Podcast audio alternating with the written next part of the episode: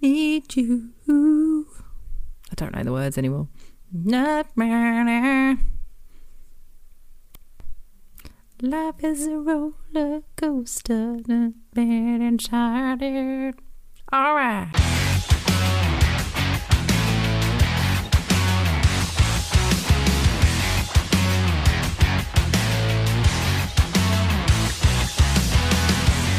Hello and welcome to episode 15 of The Unusual Suspects. My name is Dan and joining me is. Who do I go first? Penny! Hello, Penny. Hi. All very exciting here. And also. I know. I wanted to cut you off when you were introducing it. I don't know why. I'm Everyone suddenly wants to cut me off, excited. Penny.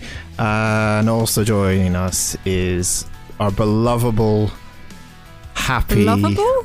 Belovable? Is that a word? It's a good. No, but it is now. Can we do a take two? Fuck this. No, I like belovable. Keep it. The lovable fucking made up word, Andy. Hello. you always have the same fucking intro. It's just, Hello. So Little gentle. Hello. adorable. I'm just just me, Andy here. I'm a nice guy. I'm just like to watch movies on the weekends and sometimes. and then get angry about them. Uh. Urgh. Good. Well, thanks for that. Unfortunately, I can't do a fake Canadian accent. Okay, right. I'm not Canadian. Now, now, children, don't make me turn this podcast around. I just sound Canadian. I'm actually like, half British, half Irish. So, fuck you. Anyway, welcome to episode 15. Uh, we're off to a great start. Uh, how is everyone? Good. Yeah. Yeah, you can't nod. I'll be Andy, honest. You have to. I'm still eating. It's because he's eating Haribo. Would you stop fucking eating on the. St- I said fucking e- get all your eating out of the way before we start, or just have a lunchable. I finished my sweets. Look, you, you hurried me. I had to finish. What are you eating? It was a bar of M&M chocolate. Not a sponsor. It's Hmm. fine. It's absolutely fine. Is it the same chocolate that's in the M and M's that the M and M's are in? No, Oh, it's like shit Easter egg chocolate with Ah. peanut M&Ms. I don't know how I feel about that. Mm, It was a birthday present. I had to be grateful, but also I turned my nose I- up when it was given to me. Are they listening to this? Yeah, hopefully they don't It's listen. unlikely she doesn't listen to many of them. Hi, Andy's sister. Oh. I'm assuming that's who it's from, wasn't it? Oh, Let's keep going. Let's keep rolling. yeah. and there'll be more M&S reviews coming on the next podcast. Uh, Can you believe we've been doing this for 15 weeks? No. That's weird. It's weird. I'll be isn't honest. I'm sick of the sight it? of I you know. both. By episode six, I think. I can't believe it's September. I'm still in like the end of May, beginning of June in my head because I'm still not working. So September is Hey, welcome to the club. a, sh- a shock. So, I did something. Well, okay. Like, I've got a few things to say. I'm going to get two of them out of the way because people would like to know, maybe, including Penny's sister. Uh, I watched Joker, the Bollywood film from a couple of episodes ago. Uh, if you remember, You better have found out what the orb was about, or she's going to be Ah. mad. I'm going to run through this quickly. Um, the uh, Joker was a Bollywood film that Penny, Jenny, and Andy picked out from a list of 10 worst rated Bollywood films. I showed them the poster and gave them a short synopsis of what the plot was about. They picked Joker, which was seemed to be about a film about a scientist who goes and finds some sort of aliens and he looked like the poster looked like it was from the wizard of oz and that's why they picked that film for me to go and watch okay the film is about a guy who is a scientist yes and what happens is his wife her dad is ill so they go to that tourist location that was on the front of the movie that we talked about Oh yeah, uh, Kuala Lumpur, I think that was it. Yeah. yeah. They go to that place, which is just like a little village, like a remote village. So it seems weird that they put that on the front of the box. Already confused by that. Father's ill, and while they're there, they accidentally create some crop circles in the village. and then the press come along, and this scientist is like, "Yeah, we've seen the aliens." How do you accidentally create a crop circle? I think It's impressive. it's not really clear from what I was just watching because it was fucking all over the place. But th- it seemed like he was like, let's pretend the aliens came here because it's like in a remote village, and I need to do this because I'm a scientist. And if I don't find aliens, he So I need to fake science. yeah, he actually gets told he will get fired if he doesn't find the aliens. So That's really harsh. yeah. That's a big ask. Yeah, and then the twist at the end is um, spoilers, everyone. Sorry. twist at the end is he creates all these crop circles and stuff, and the press turn up and go, "Oh my god, he's found the aliens!" The aliens are dressed up as people in the village, so they're like, "That's where the weird costumes came in on that poster." There's people dressed up as aliens and shit. Is that why there's like a ET in a pumpkin suit? Yeah, I'm just Ah, so they looking at the poster. they're the aliens. You look like a praying mantis. Yeah. Yeah, and the press start to believe that they're actual aliens when they're clearly just people in suits. But the twist is, at the end of the film, actual aliens turn up Oh, Of course they do. Yeah. Yeah. Because they saw the crop circles. Yeah. because they saw the crop circles and CGI aliens turn up, and um, they How do they look? awful. But the Better or worse than the people in the suit? worse, uh, somehow worse. Then, uh, because they crashed their alien spaceship on the crop circle, hidden underneath was a bunch of oil, and it sprayed out into the air. And now this guy is rich. No. That's the But ending. It's not his oil. no. That's the ending. Whose field were they putting the crop circles in? It's not his Just oil. some village in this in the middle of nowhere. So the village is rich, not him. No, they're doing the Bollywood dancing around scene at the end. They're like, "Oh, we're so happy, we've got money." Oh yeah, that that dance. It, it's it's very similar to five, six, seven, eight by uh, Steps. Niche reference there. there you go. Very niche. You don't need to tell me that this was bad. I watched Jism 2 very quickly as well. No one asks you to watch that. You watched it of your No. own accord, didn't you? I know. I uh, Jism Two was on that list for anyone who doesn't know. That was number ten, and because it was called Jism Two, and it looked like a rip-off Bollywood Fifty Shades of Grey with some weird spy James Bond thing going on, I had to check it out because Jism Two. Come on, guys. Did it make sense without you watching Jism one? Yes, but then again, Okay, that's something. so Sonny Leone is the actor that plays a porn star, and she's actually a porn star in real life in that film. Okay. and it's two hours long, right? And the majority of the film, she's just in lingerie, of course. Huh. It's an erotic Bollywood thriller, apparently. She falls in love with like an assassin. She's like a secret agent. She's going to kill an assassin. She falls in love with the assassin, but she's also got a boyfriend. And there's like 50 billion love scenes between each of these men where she's like, but I love you. And he loves you. But I love you. Like constant fucking back and forth or going back between them. The, her boyfriend kills her and then she kills him. And then she lives with the assassin and, the, and in the afterlife. The end. Okay, I've got a few questions. I thought, firstly, it was supposed to be a trilogy. Yeah. it nearly got banned because it was so explicit. I mean, there's no like nudity, but there's like a lot of. Implied. Yeah. A lot of Jism. There's a lot for a Bollywood film. There's no kissing. There's no it's more dancing than anything, but there's a lot of um Dancing lying down. yeah, whatever that. means. My second question is if it had been Sasha Grey, would you have rated it? I don't. Why is there a thing against me, Sasha Grey? I just You started it. she just was bad in that movie. That was it. That was my Everyone comment. was bad in that movie, though. that was true. Uh, Jeffrey was not. Thank you. Oh, oh Bevins. But the main Oh, point. Bevins. Bevins was great. the main point I want to get to. I went to the cinema, guys. This might be old news by the time this comes up, but I went to the fucking cinema, and I'm so happy I went back. I am your human guinea pig. Ask me anything about the cinema. Did you get Corona? oh fuck's sake! No, I didn't get corona. No, no. Well, that seems to be the most important question. yeah, she meant the beer as well. Yeah, did you get a Corona? No, they had a limited menu. Unfortunately, that was one thing. They had a limited menu. Did they play My Sharona? they didn't play My Sharona. Look, all right. So Did you go to Taco Bell? No, it wasn't open. Weirdly, it wasn't open. Strange. Right next door as well.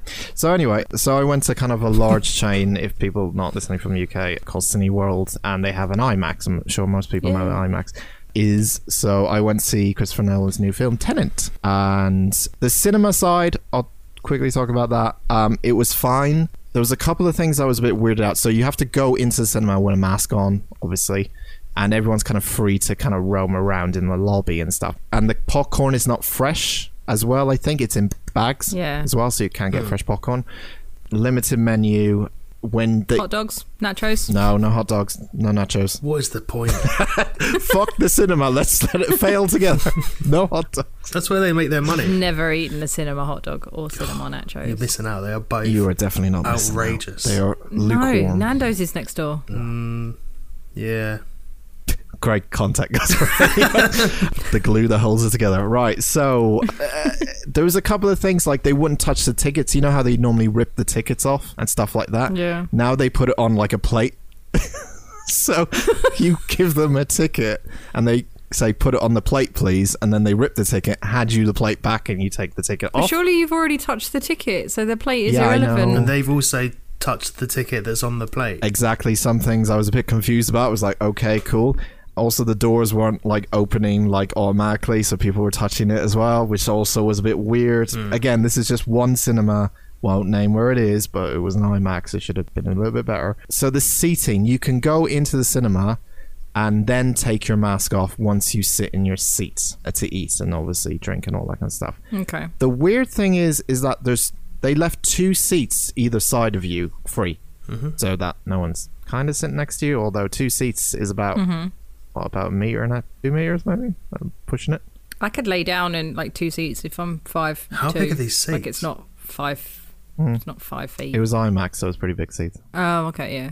But the odd thing is they didn't have any kind of restrictions for people behind you or in front of you, which I found even weirder because of course if you were coughing, you'd be coughing Yeah. Be forwards, coughing right? into the back of your head. Yeah, exactly. And there was people like right behind us, kind of near us uh, at the back. But What did they do with seat allocation? Because like I imagine you're quite prompt getting to your seat, but there's always idiots who turn up late and then have to fucking oh, Mm. trample all over people. mate, I have a fucking ridiculous story. So like, you know how uh, you can get into the seats from either side. This couple, right, were sitting on like G twenty three, which was right at the end on the left hand side. They decided to go into the middle, and then everyone had to stand up while they took off their masks. Uh, they sat down, took off their masks, and now these people come along and like, excuse me, excuse me, and they sit right at the end where they could have just gone around the other side. Ugh, people. That's I that's the problem. They should have Fuck those like people. you, they should just give you a row, and if you're in that row first, you immediately go straight to the end. Yeah, exactly. But they didn't have that, so it felt a bit. It, it did Yeah. feel t- a tad bit unorganized, a little bit. That's all I'm going to say. It was a teeny weeny unorganized, but Well, I could do it like in a theatre. You know, you have the. I know you know, they tick, they check the tickets, but like a like a usher, and be like right, like you said, like you're in row G, and you have someone put them there. Yeah, knowing this cinema though, I would be surprised that the people working there know where the seats are. Mm-hmm. they literally, as soon as they took our tickets to get into the area where you go to different screens, that we were on our own, so we just went everywhere, and there's no one else there, no staff. Dan starts licking the walls. Exactly. I I'll went, show Yeah. you, I went fucking crazy. Pissing in every toilet just for a laugh. but without stopping. Yeah. Can't break the stream. Um, but in terms of busyness, I would say it was like it wasn't packed, especially for like the second day Tenant came out. Like I was a bit surprised that it wasn't packed, but then again, I know some people have fears going there and stuff, so it was okay in terms of attendance. Like there were still seats available, like spread out. You could have put people in. Uh, so it seemed a bit weird that Christopher Nolan film in the IMAX wasn't packed out on a Saturday night as well. So Yeah, I mean, people are still apprehensive though. I'm not. I haven't been to a pub yet. I've only gone out for dinner once. I'm not planning to go to the cinema. not me neither. Yeah. Yeah, we went to one Yeah. restaurant and sat outside, and that's it. But either than that, um, it was all right, and uh, I'll probably go again to see. I don't know the fucking mutants, new mutants, whatever it's New called. Mutants. Yeah, we'll Yeah. see how that goes. I saw. Might even come with you for that. I'm in for that. yeah, sure, why not? So I saw. Yeah, I saw Tenant, which is Christopher Nolan's new film. Christopher Nolan, if you don't know. Oh, come on, he, he made Batman, he made uh, Inception, he made Dunkirk, he made fucking Memento. Prestige, Memento. Yeah, he made a lot of fucking films. You know who he's.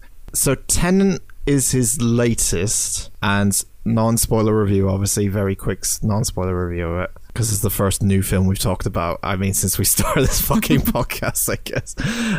It's not going to be for everyone, and that's the general synopsis I got from everyone leaving the theater. I had some people coming out, "What the f-, saying? What the fuck was that?" some people going, "That was really good." I believe friend of the podcast Liam had some words I probably can't really repeat. he did not like this movie. Say them anyway. Repeat them because they were gold. You say that, but I got to find him. Wasn't it something like it was pretentious, just over the top nonsense or something? I can't remember, but Tenet is a bloated tenant because he's written Tenet. Is that what, It's what is it Tenet. called? T E N E T. Oh, it is Tenet. Tenet. Ignore it. Tenet is a Yeah. Tenet is a bloated, self-important mirror wank of a film. All style, zero substance. A guy who smokes too much weed who thinks he's a philosopher because he's watched a few YouTube videos. At this point, I'm pretty sure Christopher Nolan's obsession with bending space and time is all leading up to him training himself how to bend all the way around and pick his own asshole. I love you, Liam. Yeah, that's pretty good. He has a way with words. Yeah. So I don't know how I follow that. You up. obviously didn't agree. Um, no, I, I understand where he's coming from. Definitely, it is the, the one thing I uh, the, the good side of Tenant is that it is fucking balls to the wall, action packed. If you ever saw Dunkirk, you know that when you watch Dunkirk, it is straight into the action. There's no backstory. Christopher Nolan just doesn't do characters anymore. He just goes right here. We go. Let's start the film. Pew pew, bang bang bang. Yeah, it's literally that. So it is literally after missing the cinema for so long, it was cu- and watching it in the fucking IMAX, it was fucking great. To be honest, like it looks amazing. The visual effects, I think, is just outstanding. Like they are some of the m- craziest things I've ever seen. And he doesn't use a lot of special effects, Christopher Nolan, at all in his films. So he didn't in this, and it just some of the things that happen in it are just mind-boggling how he managed to get it done there's a lot of it like it's it's really good and it's a story that is easy to stick with the issue with it that people are going to have is the whole gimmick which is about reversing time and it's explained slowly throughout the film you kind of just he kind of shows it to you and you have to kind of accept it and go okay this is what's in this world Yeah, but Reverse Andy time. can't suspend his disbelief, so it's not going to work. he might have trouble with it i would say but like it's just slowly like the lore of it and how it works is kind of like drawn out throughout the film so it, it does take a while it's a two and a half hour film as well so it's a long fucking drawn out one Fuck that. whoa whoa I'm fucking hell jesus christ I'm in. But- I'm still in. I'm out. i I'm. I don't care about his films so anyway. okay thanks ben Not enough horror in it for her. not enough horror Nope. But it's honestly like a visual mad fucking house. My brain like hurt after watching it. It was just like so much stuff going on screen. It is just crazy how they film. I really want to see the making of this film because it's fucking mental. And it's just yeah, there's a lot of stuff in it that you've never probably seen before, like filmed in a s- in a movie before, like pulled off to the degree where it's not CGI and it's just real.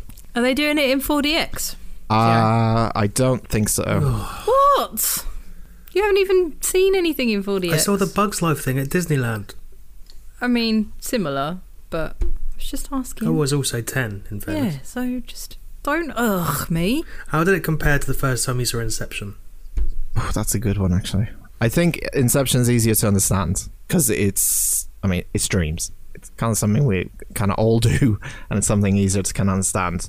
With this, again, I don't want to give too much away, but it's like they're trying their best to educate you of how this weird time warp works. But the problem with it is that so much happens with it. Like, doesn't happen in the film. This is just a little example. So, if someone's going forward in time, say if they're running down the hallway, if someone's going backwards in time, they're going to start when that guy gets to the end of the hallway. And then they're going to finish when that guy, you know, is at the start of the hallway. So when they're trying to film both things at the same time and show you on screen, which is fucking amazing when they do it, but when they try to explain how that works and follow along with everyone's kind of path and what they're doing, it gets really fucking Right. confusing. And Right. some people I could see in the cinema going, I don't know what's going on. Like there's so much being thrown at me at the same time. The one another quick complaint I want to make is just the um, same thing I had with Batman and Interstellar because I saw them both in the IMAX. And I don't know if it's the IMAX, but I heard other people have the same problem with Tenant uh, when they went to the cinema and anywhere else. The mixing is bad. so you can barely hear some people talking. Uh, uh, main characters saying like important shit because the fucking sound effects are over it and the music's over it. So you just get like that, and it's just like, uh, Uh, that seems to be like a common thing with Nolan. though. Yeah. and Transformers films as well. I haven't seen Transformers. Michael Bay. That doesn't sound like a thing a good director. Well, would it's a do. dir- it's sound engineering. I don't know if Christopher Nolan, whoever he Oh, hires, alright. is fucking shit. Well, no, but you know, Christopher Nolan's like, yeah, that's fine. Whoever's doing Yeah, the you sound. don't Like, see that- Doesn't sound like. Don't see a- that from John Carpenter, do you? I think it's the case of Nolan is so focused on the visual aspect that he forgets about the sound sometimes. But um, that also doesn't. How is he so famous? That sounds shit. No, on it, uh, it's it, it's kind of like I don't know. It like the sound is amazing. Like the sound quality is amazing. It's just not the volume levels are just like sometimes like this podcast in the early stage where it's just sometimes not right. Someone's a bit too low. Someone's a bit too high. That's it. But it's But Still- we've had enough practice now, so we've got better. So he definitely should have sorted it out by now, right? Yeah, but we've had more episodes out than he's had films out. Oh. I'm fairly certain. Maybe give him credit. He's only made a multi-million. he'll get there. Movie or He's something. just got to keep practicing. You can Um, do it, Chris. But I think it We was. believe in you. I think it was good. Everyone's got to start sometime. Yeah, found footage, man. Jesus Christ, what's wrong with you guys? Twitter beef callback. Um, but I do. Sorry. One day I'll get my words out. But I do think it's still a really good film. I don't think it's Christopher Nolan's best. I would probably put this behind, just behind Dunkirk and Acep- Inception ahead and Interstellar ahead and all that. But it's still worth the watch, but you could wait for it to come out on Blu ray. 8 out of 10. Interesting. There you go. I went on, well, you guys know, I went on a documentary binge. I'm having a documentary phase. Uh, before that, I, though, I watched Random Acts of Violence, which is Jay Baruchel's new horror movie. I'm waiting for everyone to be surprised. Oh, Uh, wow. Netflix original. Jay Baruchel does the does a bunch of stuff, but I love him as the voice in How to Train Your Dragon. what? Out of all the movies, I was thinking, like, mm, Yeah. that's great. He was in uh, what was he in The End of the World? That was good too. How to Train Your Dragon Yeah. is the best one. That movie is fucking great. Yeah. Yeah, it's okay. Saw saw the second one in the cinema, cried my fucking eyes out. Pussy.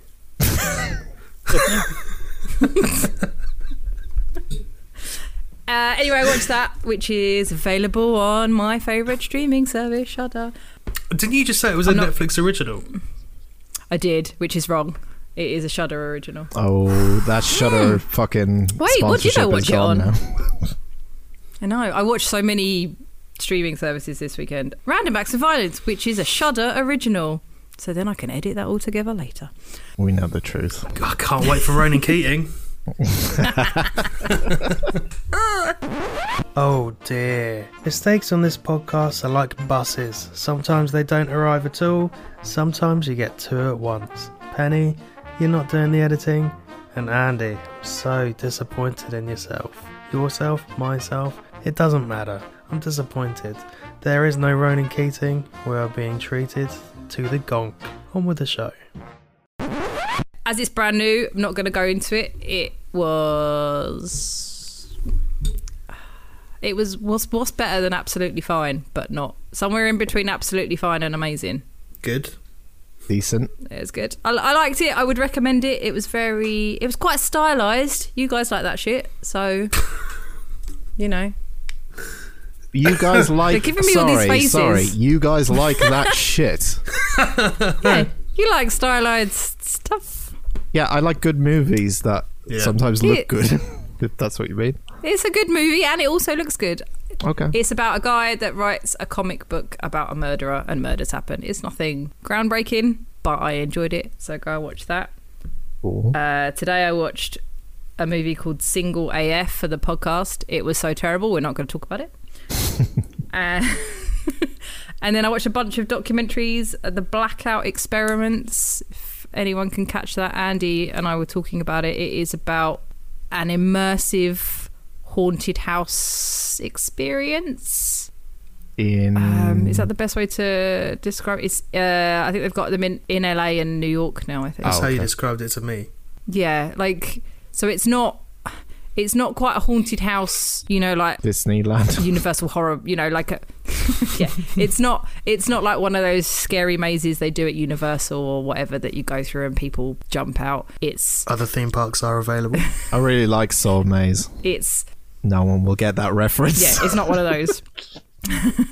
it was it was really interesting. It was a bit more tailored to scare the individual. It was a bit like the it's not called the McKinley House. It's the McCre it's the Mc something McCready? House.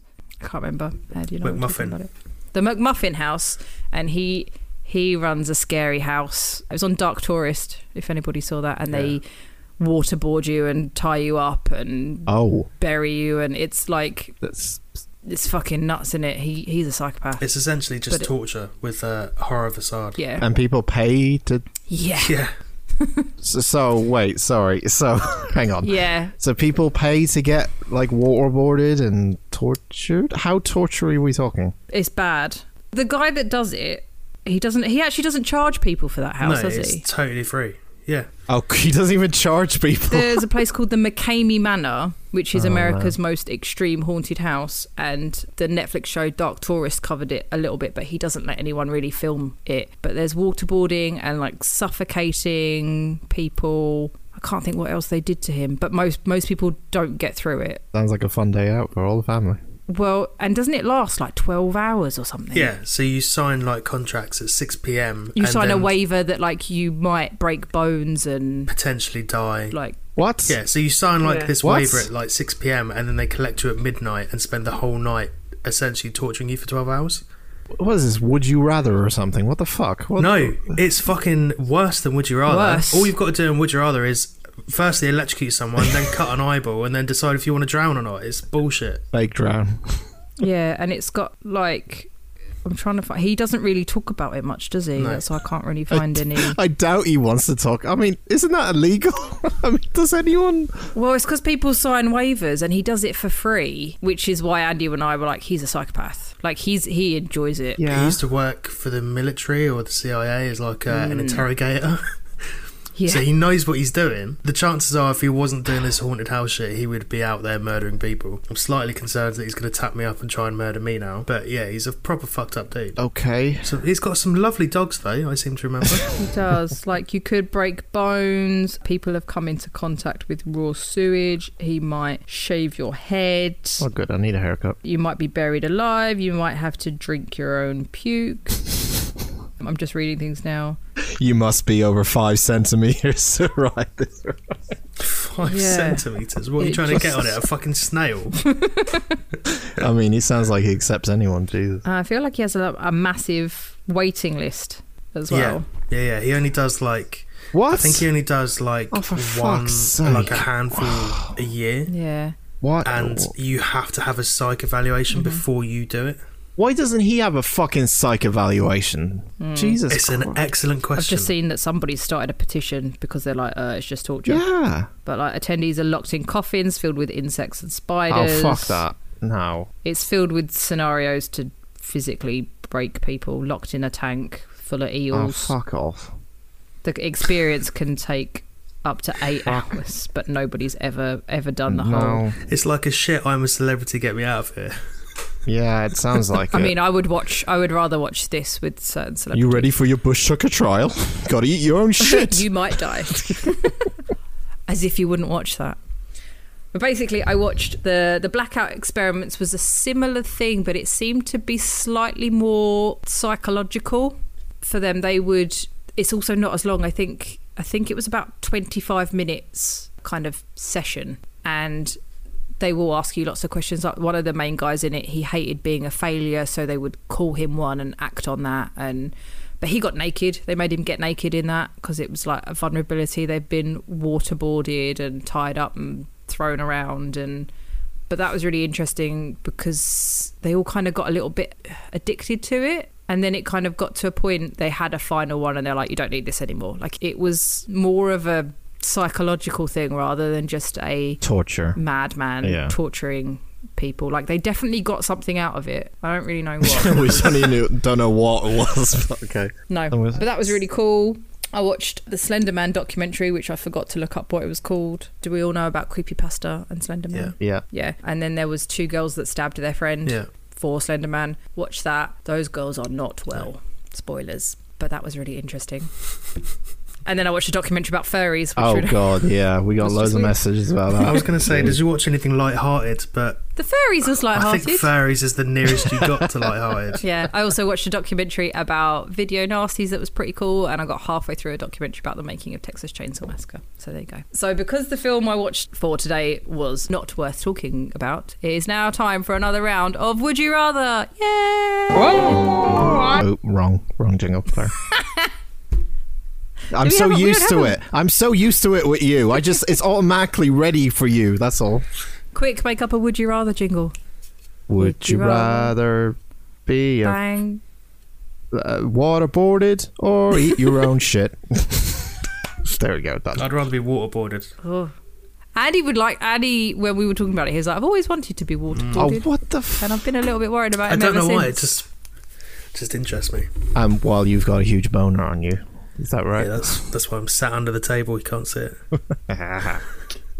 You'll be glad to know there's no beast penises in these. They're all quite tame compared to last time. That's a damn I'm afraid. shame. Wasn't the last? Do we have to electrocute anyone or whip someone with a No. big stick? I went for movie ones, so they're all a bit tame. So if anyone's got any good ones, I even asked Jenny. There was no beast penises. yeah, well, the last one was whether we fuck Tarzan or the Beast from Beauty and the Mhm. Mm-hmm. Beast, and I think we just said Tarzan because it was fun. Or at least I said it was Tarzan because you want to swing. I didn't. Yeah, you I wanted wanted to. a cuddle afterwards, so I went for the beast. That was it. Yeah. so would you rather have your memory wiped so you can enjoy seeing your favorite movie for the first time, or have them make a good sequel of your favorite movie? So I know Andy's is Scott Pilgrim. So would you rather feel like you haven't seen it and get to watch it again for the first time, or then make a decent? Do sequel? I lose my entire memory or just the memory of watching Scott Pilgrim?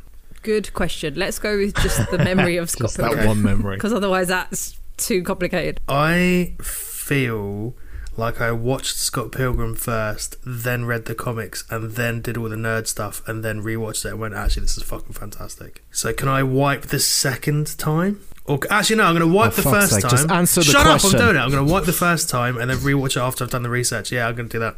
What was the options? Yeah, I'm confused. You you can't remember watching it, so you get to see it for the first time new, or they make Okay. Scott Pilgrim. Is two. Eh. it every time you watch it is like the first time? No, No, just once. just once. Jesus Christ. it's not that Yeah, I'll hard. do I that. didn't think this was complicated. So either you can't remember any, you don't know anything about Scott Pilgrim, and you get to watch it again for the first time, or they make a really good Scott Pilgrim I two. think he's lost his fucking memory at this point. What was the question again? I'm going to go for the second one. I'm going to wait for a sequel. nah, man, I would. I'll go first one. I'd be like, I want to see it again first time. Definitely. Sequels can be disappointing. That's the thing, as we talked about in a previous episode. Yeah, but I think if I had done all like the reading and the stuff for Scott Pilgrim and then watched the film after having done that, I would be disappointed. Would you want a Scott Pilgrim too? no, I wouldn't. Well, that- I'd ask them to make it. I just wouldn't watch it. Seems Okay. unnecessary. That's weird. All right, fine. All right, makes sense. Yeah, I'd wipe my memory and watch Yeah. uh, watch my favorite film. What's your favourite film? What's my favorite film? It's probably something like Juno. Probably something fucking artistic and stylistic. Judo. I like that you say that like you don't know. Do you not know? I don't have a favorite film. No, no, I don't. Oh. Fair enough. Sorry, I'm boring that. So yeah, Sorry. we can't all be Andes, No. unfortunately. This one specifically. Hang, whoa, hang on a second. I didn't say Scott Pilgrim was my favourite film. No, I Penn did- said I did that. say she appointed me Scott I did. Oh, Pilgrim. we all know Scott Pilgrim's your favorite. Yeah, what else film. is You it? never- I don't know. Fantastic Mr. Fox. So this one made me think of Andy specifically. Would you rather watch a movie all the way through to the last 30 minutes and then never see the end or put the end at the beginning of the movie and then you know what happens all the way through? Oh, Oh no, no, first one definitely. I wouldn't watch. so you'd yeah. never see the end of any movie. You'd hatch it. the end of every Yeah. movie. I would like because some movies do that. li- Leave it to your own kind of. Sopranos. It. Yeah, but it would be every film. You'd be Everything. so unsatisfied. Yeah, but with then you every- just see fucking endings. There's, what's the point in watching an ending if there's no context no. beforehand? You see the We ending, see the then you ending, see the and rest then you of the see film. the rest of the film. I mean, the It's like a Chris Nolan film. You just see it in reverse and weird Yeah. orders. Memento. It's like Memento. Do you want to Memento every no, because film? Mm. then every film would be the same. So you'd rather not see the end of every film. I mean, Yeah, but every film would start the same way, the ending first, so it would be the same. no, they wouldn't all be the same because if I watch the end of like Friday the 13th, that's not going to be the same film as Finding Dory just because you've put the end at the beginning. It'd be funny though, wouldn't it? Yeah, but the structure of it is exactly the same. So I'd rather have the missing ending. Are you off your fucking tits? What are you talking But about? most films have You'd the rather same not see the end of any film. beginning, middle, end structure. Everyone would agree with me this. Films- Why would you want to watch every film that has the same structure of I the don't know ending about is that. first and then the rest of the film? That would be boring over time. Yeah, But don't- they do? but don't films already have the same Yeah. structure of a beginning, middle, and end except Yeah, Memento? but you get the i- most important part that doesn't make sense at the start, and it's it, like, what if Memento? What if there was a, a twist? You get the twist first, and that'd be no, ruined because then at the you start work out of the where film. the twist comes. That's the game. I'd rather watch the end and then watch the rest of it because Yeah. then I would reverse engineer it as it goes through instead of like Pandemic. yeah, instead of fucking Flatamic. Why the fuck are there Muppets in this film? I didn't ask for this. And then I'd watch the rest of Well, it. you'll find and out then I'd in an find out hour's why there's time. Muppets. Why is Kermit dead? You'll find out. yes. Yes. I don't. I, yeah, I don't think I could not know what happens in the end of films No. ever. could Uh, I live want to with it. know if Dominic Toretto gets arrested, and I'm happy to find that out at the beginning instead of at the end of one of, you know, Fast and Furious 17 or whatever. Um, Imagine seven, okay? Imagine you got you saw the end of seven first, and then you saw the build up. Actually, that might work a little bit. yeah. Uh, it would still suck, but both of these are supposed to be sucky. But also, decisions. Dan, imagine Seven. You get all the way up to the end, and then you never find out what's in the box. yeah. I kind of like that. what about Kaiser Oh, you're Soze? such you'd, a prick. you'd never know about Kaiser Soze. I don't know. I just You'd never find out if Toothless gets off the boat in How to All Train right, the stop Dragon. sp- fucking spoiling things for people. You'd never know if the Avengers won. oh, who gives a shit? Anyway, um, Everyone else. I tell you what, you would be able to tell without the ending that Woody is a prick, though. next one. So we're in an alternative universe type situation. Would you rather watch Jackie Chan in a tense political thriller or Tom Hanks in a high octane kung fu movie where he does all his own stunts? oh my god, Oh god, that's this a is amazing. that's a This tricky is one. From the internet. This is good. so Jackie Ch- Jackie Chan in a political thriller, yep. In like a tense, serious political thriller. and Tom Hanks doing his own stuff. Doing his own kung fu stunts. Oh, It's Tom got to be Tom Hanks. Cruise. Yeah, yeah. Yeah, Tom Cruise. What the fuck? Not, oh, never Fuck Tom, Cruise. It's got to be Tom It's Hanks. because you're. Tom Hanks, hundred percent. Yeah. Yeah, gotta see it on screen to believe it. I want to see him try and crane kick a fellow 60 year old man in the face. Imagine they made Crank Three starring Oh, but Tom Hanks. Tom Hanks in Crank Three. That would be amazing. They reboot Shanghai Noon. But Tom Hanks plays uh, Jackie Chan. That'd be good. Amazing. Would you rather see a Batman? This is very apt for what we've been talking about. Would you rather see a Batman movie where the rustling of his cape is way louder than anything else in the mix? So, from what I have now learned, this could happen. This happens here. I didn't know this when I found it. Or James Corden plays Alfred in all the Oh, Batman. fuck, The films. rustling. The The rustling. rustling. The fucking rustling. rustling. Fuck James Corden. After that fucking film. Originally, the one that I found was Lee Evans as Alfred, but oh I, you know. no. James Corden would be worse, Yeah, yeah. but you literally can't. he- You can barely hear anything else except the cape That'd rustling. be hilarious. I'd love it. I'd still rather have that than James fucking Corden shitting on any film. yeah. what about Lee Evans? Nah. I, st- Yeah. I don't like British people. Yeah. You don't like Did you British say you don't like British people? Moving on. We Wow. apologise to British Oh. people. Not all of them. A lot of No. them are pricks. Yeah. Pff, Damage limitation there. Jesus. And this one is really anticlimactic, but it made me laugh. Uh, it has nothing to do with movies. Would you rather sm- sweat milk or sneeze glitter? Uh, Sweat, milk, or sneeze glitter. Interesting question. Last night, Dan had to sneak out to get some milk. If he'd just wrapped himself in a duvet for a while, he could have created his own. That sounded way saucier than I thought. Yep. Wow. also, you didn't have to sneak out. You just had to go out. That's true. Yeah. I ha- I was gonna try and sneak out to get McDonald's, but I didn't. So you guys have gone off on tangents, man. Um, I probably the milk one because then I'll never run out of milk, Oh, God, that's weird. and I'll never have to go to Mm. the shop at one in the morning to get milk. Yeah, but like, what if Andy comes over and wants a cup of tea? Are you giving him sweat milk or real milk? Tough, it's organic. Sweat milk. it's going to be sweat milk, isn't it? Organic sweat milk. Organic sweat milk straight from my teat to your It heart. wouldn't come out of your tea. It'd come out of your armpit or wherever else you Straight sweat. from my armpit to your heart. That should be our slogan for Dan's milk. Question is, would you have different milk from from whence it sweated? Oh, Penny. Like, would you Yeah. have like ball sack milk and armpit milk? Penny. Would you have to like run a sponge up the crack to get all the good stuff? Fuck's sake. Stop. Oh. Would it taste different? I'd rather sneeze glitter. Me There you too. go. I mean, you'll never run out. of gl- It depends which one you are more, I guess, in need of. So if you if you're an artist or something, I guess you go for the glitter because you'll never run out. of You're glitter, never in but- need of glitter, but, But you- also I wouldn't. No, and you got to be careful. You'd need a handkerchief with you at all times because if you kind of did, you that glitter would get everywhere. Yeah, You might need a handkerchief for careful. the milk. Oh, the milk is genuinely making me feel uneasy. But the the glitter would be dry, right? You wouldn't be snotting out big gloops of like yeah. You could make like the tube and stuff really fun. what is sneezing on people when it's glitter You're just everywhere. running around the tube sneezing. I might try that. You'd be the actually. life of the I party. wonder if you snort glitter, whether you would then sneeze it out. Probably. My dog ate glitter once and pooped it out, so I assume it's a similar thing. Yeah, I might also try that. Glue that holds this together. Yeah, hold us together with fucking milk. Hey, Sweat it milk. might work. It's fucking grim. It's horrible. Milk is my answer. I don't drink milk.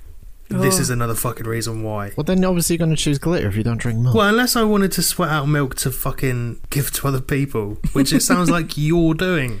If you want it or not, you can have it. It's up to you. You're taking it from a cow's What's teat. wrong with Dan's teeth? so what's the difference between taking it from my armpit, my teat, or my armpit? Because I don't have to look a cow in the eye whilst I'm drinking it. Is that the only reason? Look at the cow in the I eye. can just imagine, like, as I'm bringing a cup of coffee to my mouth, you're just casually, like, slightly looking smug. And Dan being like, is it good? Oh, Mm, oh, is it tasty? yeah. Uh, hmm. How's my milk for you? Is it lukewarm? At least put it in the fucking fridge. Please put it in the fridge. Lukewarm sweat milk, everybody. Welcome to the Unusual Suspects podcast. we occasionally talk about movies. Yeah, my fault. Sorry. But that was the last one just because it made me laugh. it's And I'm glad I brought it up cool. because now we know. now we know where the milk comes from every time you go to Dan's.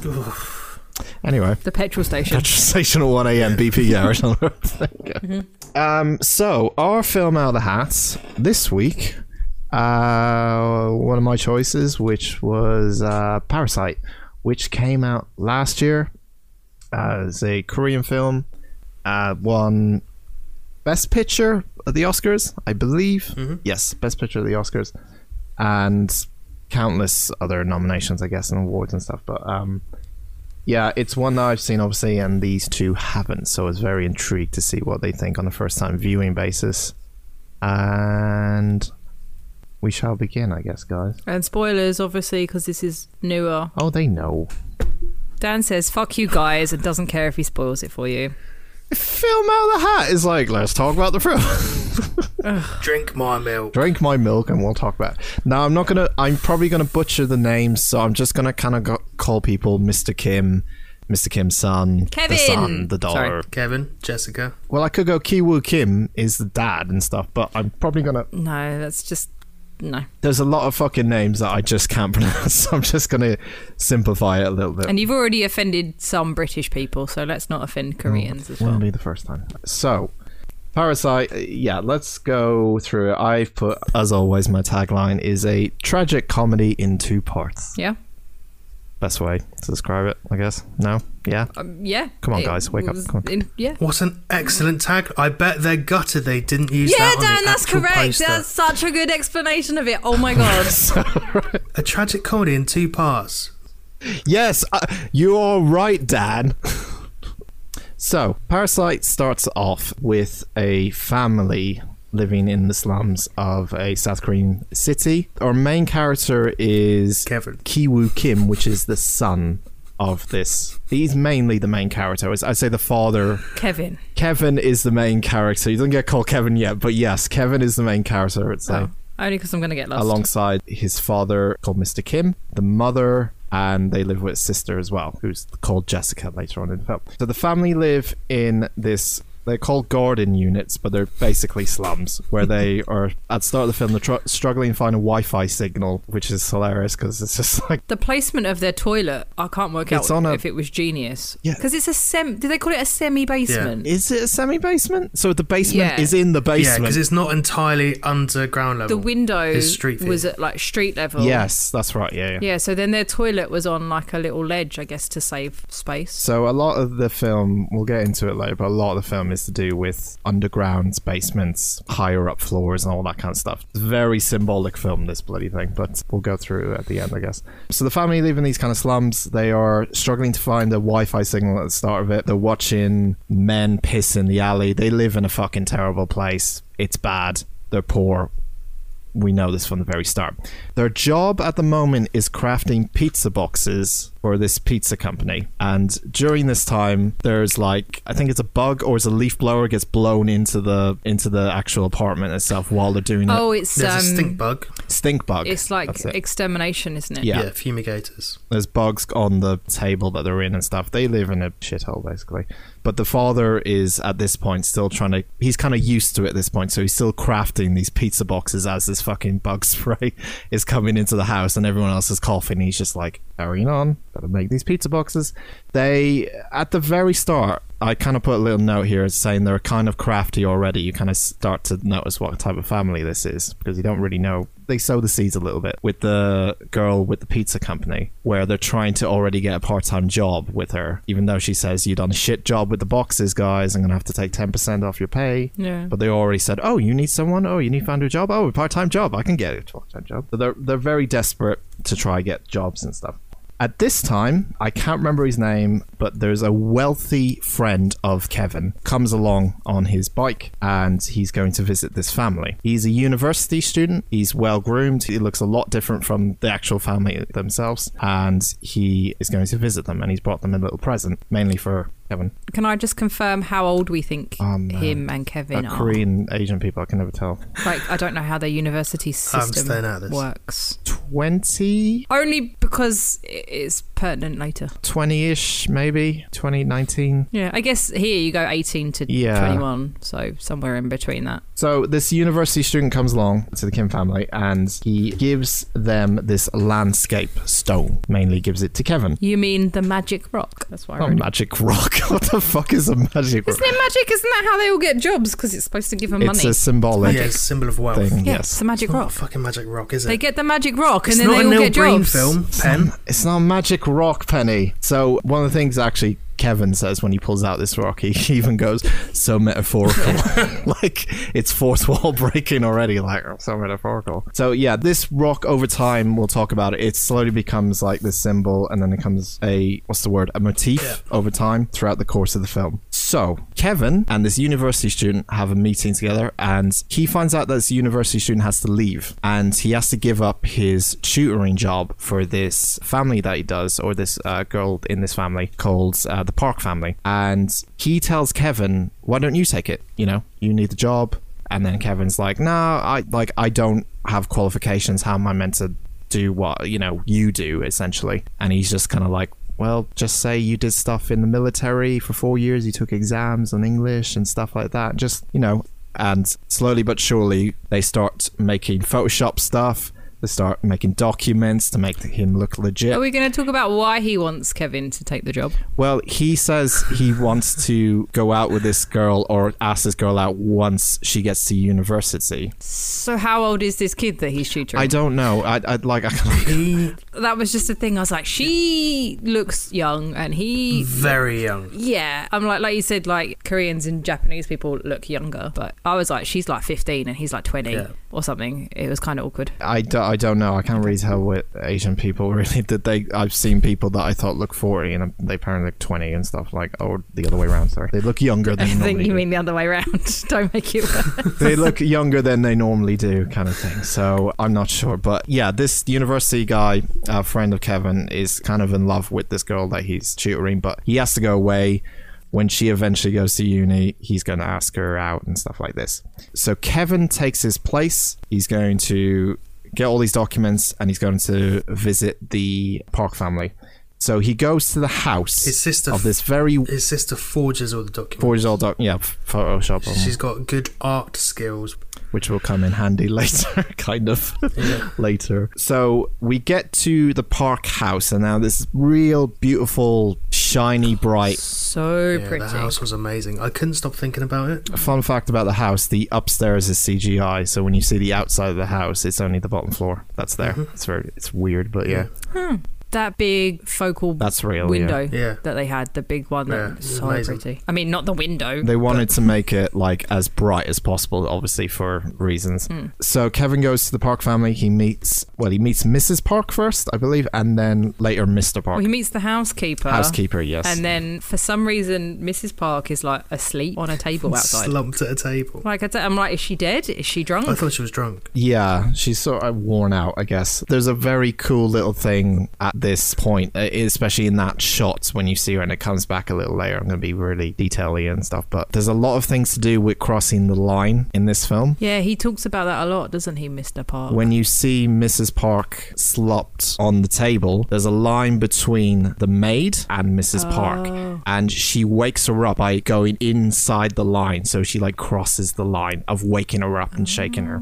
They're just little things like that okay. entire film I'm gonna be like this. Such a nerd, isn't he? Can you imagine if we were talking about Scott Pilgrim and I was doing this? I'd be criticised for It's it. just because he's seen it twice. Exactly, you pick up a lot of things when you see this film twice, uh, like a lot. Even the third time, I think I'll pick up a lot more. So he goes to his interview. This Park family, they have the, the wife, they have the uh, husband, who's this entrepreneur, very wealthy businessman. Obviously, can afford a lovely house. They have a daughter and three dogs, and obviously the maid as well in this house, And the son, the the son. little kid. and the son. I forgot that son. Little Dar Song. that song. That's it. Yeah. Was that what the subtitle said? Yes, it was well done. He didn't get an English name, did he? He was just No. None of them did. No. None of the family did.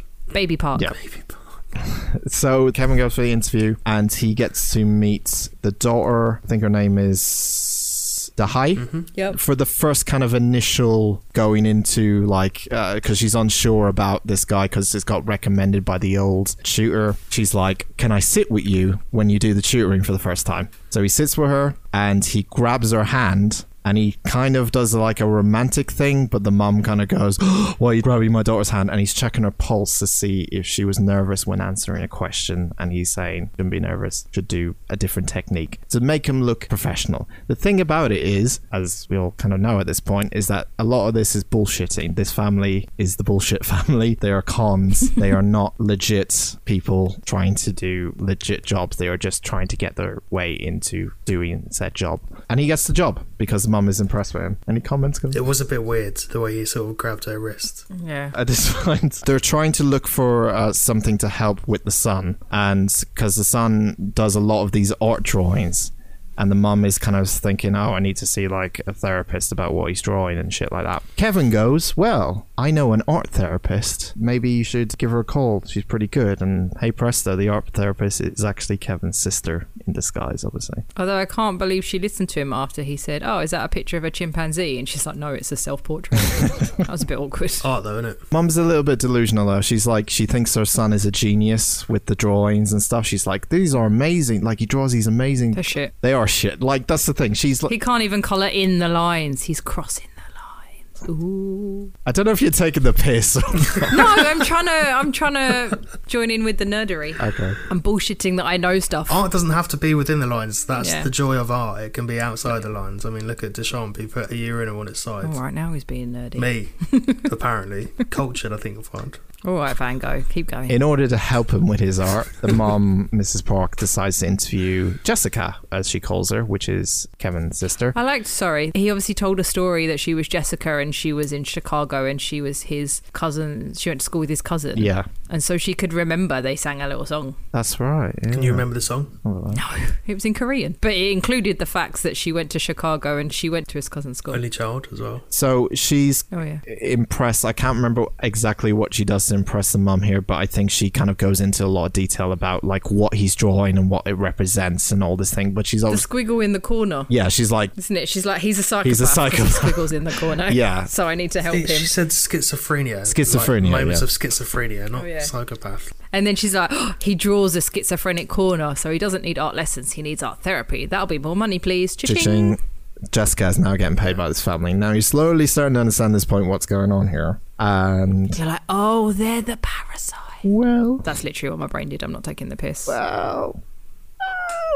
yeah, well, right now they are. So at this point, Jessica gets a ride home with the driver that drives Mr. Park all around the place. And he's like this loyal young driver that he always talks about as a great driver and all that kind of stuff. And Jessica decides that she's going to take her underwear off in the car so that maybe someone else could get a job or get fired. This bit genuinely confused me initially. she takes her knickers off to get her dad a job Literally. because I realised what she was doing, but I hadn't I hadn't worked out how she was going to get him the job. But I was like, oh, she's doing this to. yeah. I wasn't quite there. Where I initially went to was that he was like trying to flirt with her, and she was like, "No, not interested." And then she took her pants off, and I was like, "Is she suddenly interested? Is this a gift?" Oh no, she's trying to I, get. th- I think it was a, a case of she knew this guy was kind of flirty, so she thought by knowing he was kind of flirty, she thought she would play that to her advantage. It's, a lot of this film is just like seeing things and going, oh, maybe if I do this. That's why she did it on the spur of the moment. She was like, oh, this guy seems to be single at least. You know, he might be flirting with other girls that may possibly go in this car. So why not pretend like there was a girl in this car? No, yeah. I'm not disagreeing with you. Yeah. I'm with you. No. So Mr. Uh, Park ends up finding the um, underwear one day in the car, showing it to his wife, and going, "The fuck is this?" I like that she took it was in the bag. put the pants in an envelope and she takes the pants out of the envelope. Then she realizes what they are. Then she goes and gets a glove. I don't know if it's the same hand or the other hand on the other hand. It's the same hand. And then she picks up the pants and then they're talking about it later on and she goes and she puts the She puts on the face. panty glove hand in her face. Maybe I've only noticed that because of corona. They're obviously disappointed. They feel like this is disrespectful that he was having sex. They're talking about sperm being in the car. was so All weird. this kind of stuff. Sperm on his seat. sperm on the seat. he did mention that he was like they were getting suspicious, and they were like, you know, normally this kind of thing suggests maybe drugs or meth or something, and they're like, oh my god, I could see how There's no earring. Yeah, you could lose an earring having sex in the car, Yeah. but like who would leave without their knickers? So she must have been exactly. Well, first when they were like, "Oh, I don't like like I don't know about the condition she was in," I was like, "Do they think he murdered her? Like, or she was passed out?" I thought but- that. Did they think she was drunk and he Yeah, was? but yeah. apparently that's not what they thought, and I just went too far. So Jessica, knowing that her plan has worked because she's listened to them uh, talk in the house and she's kind of hid behind a corner, she suggests to Mrs. Park that she has a other driver that she used to call Uncle, and this is really her father, of course. I felt a bit bad for Mm-hmm. them. I'm like, they're poor, they need some money, they're trying. And then when I'm like, "Ah, now you're making other people lose their jobs," not f- I don't feel bad for you anymore. So Mr. Kim is now the uh, ends up being the driver for Mr. Park, and I like the coffee in the car test, which is a great test to see if Yeah. someone is smooth driver. Yeah, really I good. test. really, really, it's like oddly satisfying to watch it. I don't know I why. didn't realise but, what he was like, doing. I see now. I was reading. The sub- I was reading. I What? didn't. I was too busy enthralled with What? the subtitles. I missed the whole. I was like, why is he just holding that coffee cup there? But I get it now. oh, all right, okay. The coffee cup was there when there was no dialogue and no text. Anyway, you were just bored and reading a book. so um, obviously the last he, he kind of talks with Mr. Kim. And he's like, "Oh, I've been doing this for thirty years, and I've, I've been on the road. I know these roads like the back of my hand. Blah blah blah. Bullshit, bullshit, bullshit. You know, this family is prime bullshit. We're getting to it, but obviously the mum is left. She's got nothing to do. There's only one job left, but it is the hardest job.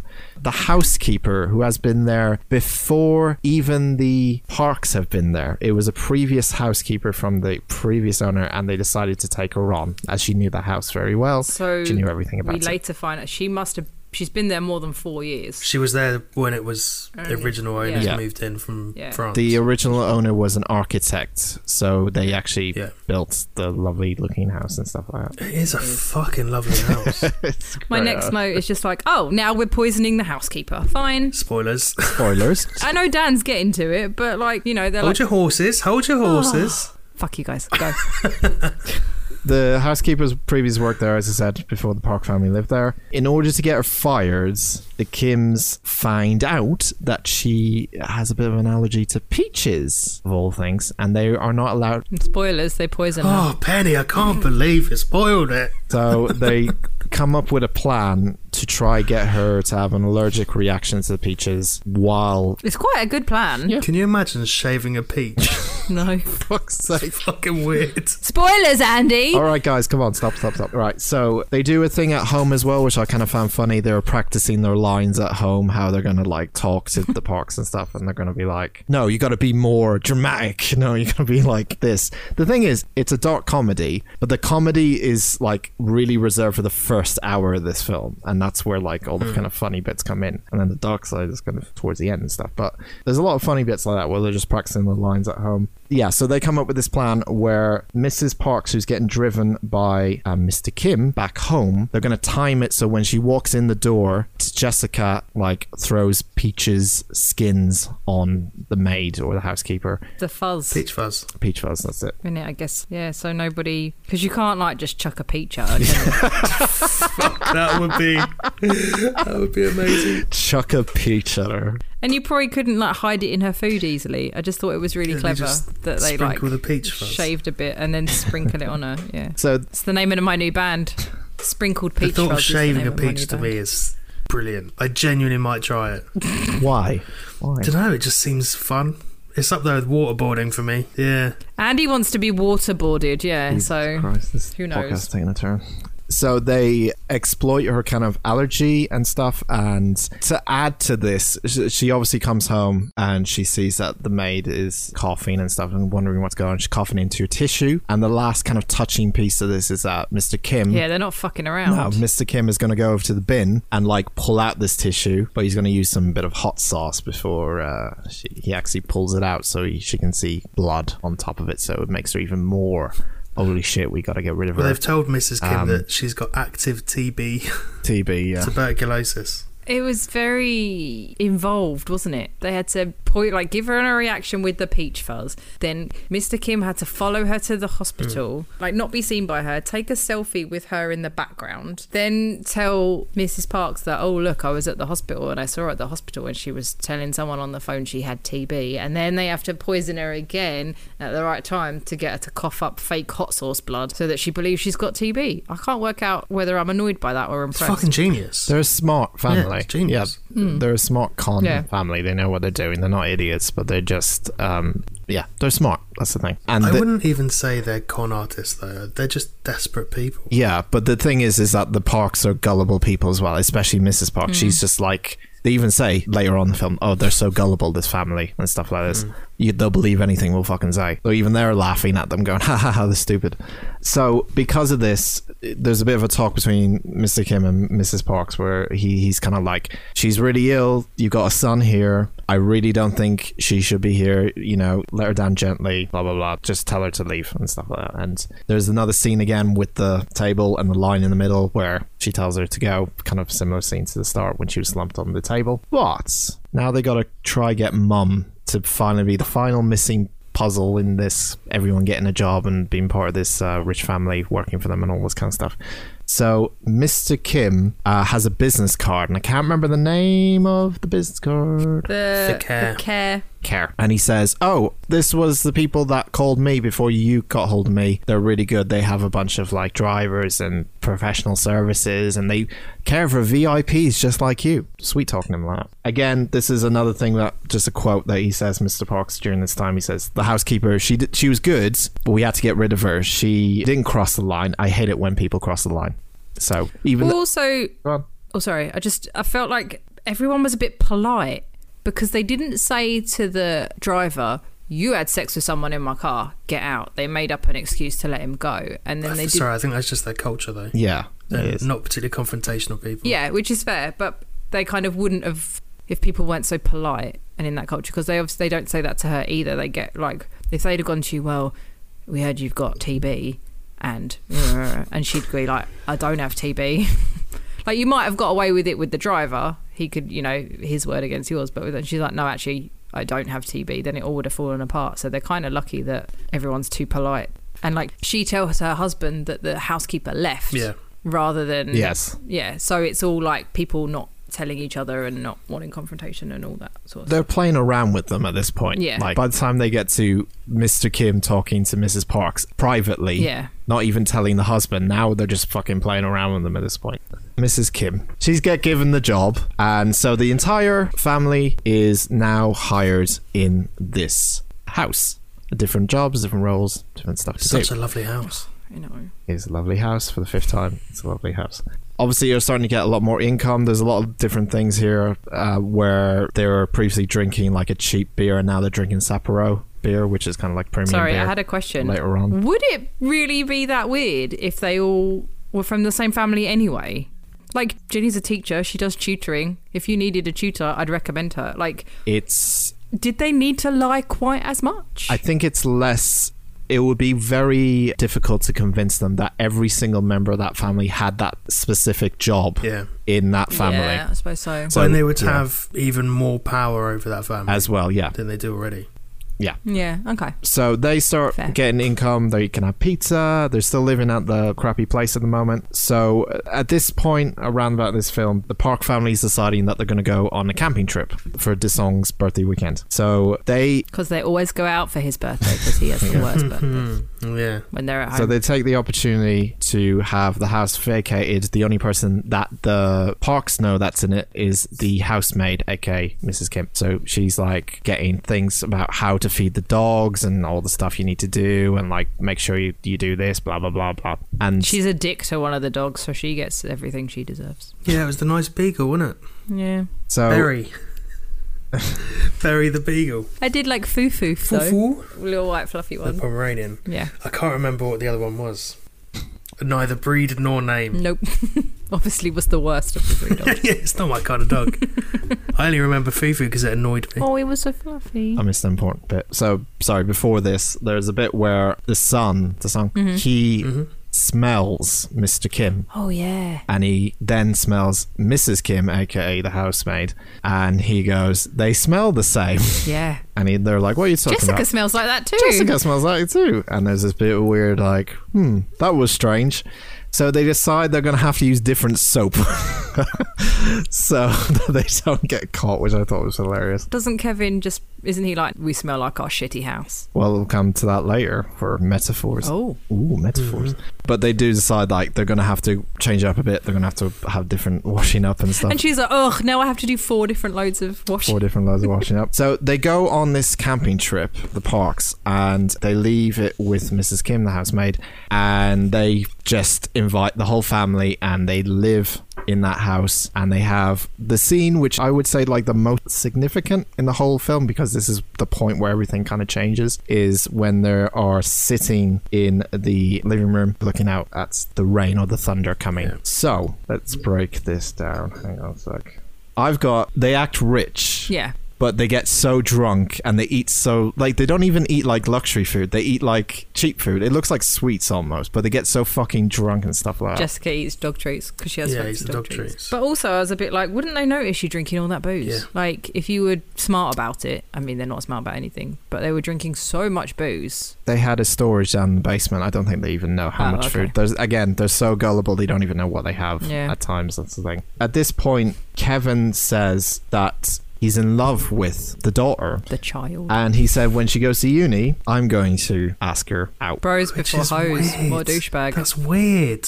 No, It's kind of like an arranged marriage, I think. What it is, like not like an arranged marriage, but arranged dates. Well, that's what his friend wanted to ask her out. He was basically like, when she's old well, enough, this is the thing. We'll go back to the rock. the magic rock. The magic stone represents that university student. That's his kind of like this is part of him. It's grounding. That's what it is. Huh? He's leaving the responsibility to Kevin, aka giving him the stone of Yeah. being the tutor. Now he's just become. He's starting to become like that guy now. Okay. I'm going to ask her out when she's saying the same thing he said Yeah. as well. So this would make them family, the, make the whole family in-laws and blah blah blah. And they're like, I was like, that is never going to work. yeah, that won't work. And he's like, we'll hire actors to be my mum and dad. I'm Yeah. like, this is too much effort. Yeah. Like, just Yeah. stop. yeah, if I had money, I would be nice too. Pushes the dog out of the way, the mom. Oh, poor Barry. So they spend an evening drinking and eating and making a mess of the place. And the lightning hits, and as soon as the lightning hits, that's when this movie takes a deep dark turn. Dun dun dun. Dun, dun, dun.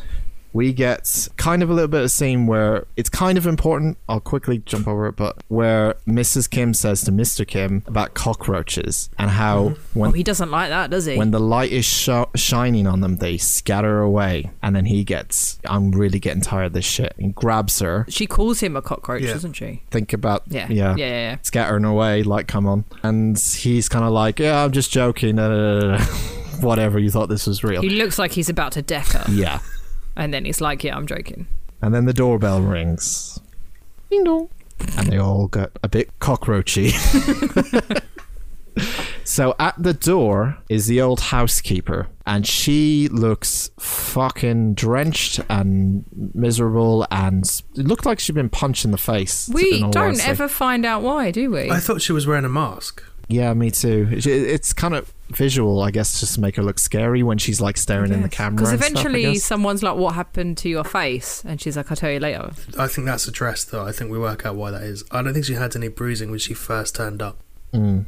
Okay. maybe self harm. On her face. She loved that family. I thought it was self harm, but she was like so upset that she got. F- oh no, it's the allergy, isn't it? oh yeah, she's all puffy. It's the from allergy. peach. Of Yeah. course I it didn't is. think of But that. there's no markings. It's just her face. it's just looks- puffy. Yeah. She gets to the door and she's kind of like, I, I need to go into the basement. There's something I need to get. And she's kind of staring. She's not lying. She's talking to the new housekeeper now, the one that replaced her. And uh, Mrs. Kim's kind of like trying to get her family away from the door. She's like, "Oh shit, the housekeeper's here," and she lets her in. And she's like, "Okay, just get what you need to get and leave." And I always love, again, I'm going to be nerdy. The dark door of the basement in the kitchen is always in the background. It's never really like talked about, or no one goes in there. Because it also doesn't really look like a door. It looks like a, Yeah. a hole. It's just a stairway. yeah. it's so pitch black that it just adds to that kind of like what's in the basement kind of thing. Because didn't the housekeeper, wasn't she like, don't you want to come with me? Yes. Which now I know what's in the basement. That's kind of weird. Also, I think thematically, every time you see that basement sort of archway down the stairs, up until that point, it's backlit.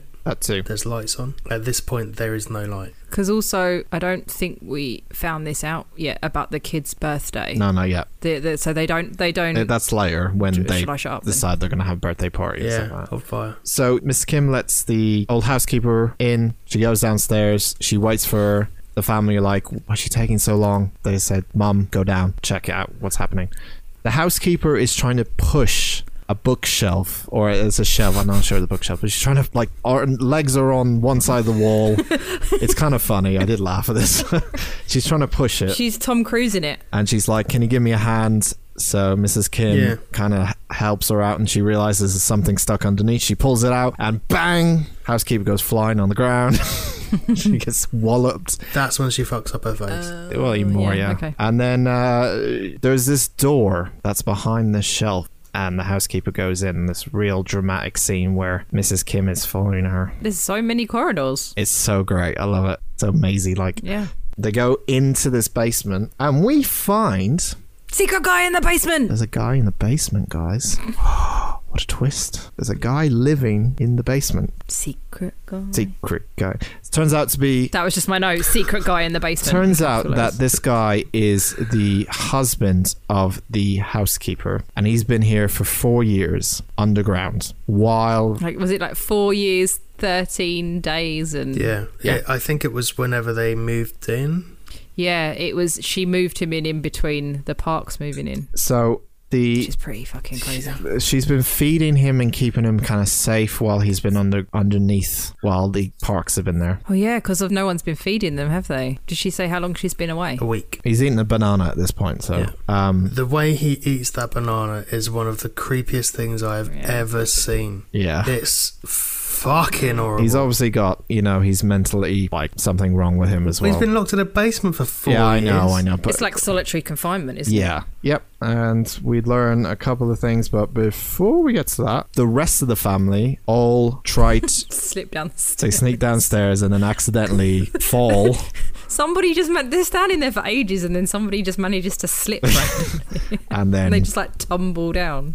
They tumble down, and then the housekeeper goes, What the fuck is this? Oh, wait a minute. I recognize you. You're the driver. You're Jessica. And then one of them says, Mom, wait a minute. Mom, what's she. Oh my god. And she gets her phone out, doesn't she? Gets her phone out and goes, Stand back, bitches. or something like Get the fuck away, bitches. When they're rolling around on the floor, Yeah. Kevin's like, Dad! And he's Yeah. like, Don't call me Dad! And then she's filmed it, and it's like, Shit, now she's got the. I love that bit as well where he kind of goes, There's surely no phone signal in the basement. It's like, Yeah. No, I can get phone signal. It's just like in uh, the old house when it was like stuck on the ground. Yep. So she has now got them at ransom with a video clip. So she's like holding the phone like a gun to them, and she's like, "Stand back! I'll send They've it." got their hands up. I'll "Oh, press it Got their hands up as well. Yep. because she's like calling them scumbags and stuff. I'm like, Yeah. she's just It's as power. bad. It's the power of Yeah. the rich. Like I'm in control now. As soon as she knows she's in control, she turns it like they would when Parks Hmm. left. They got drunk But and it's also started being,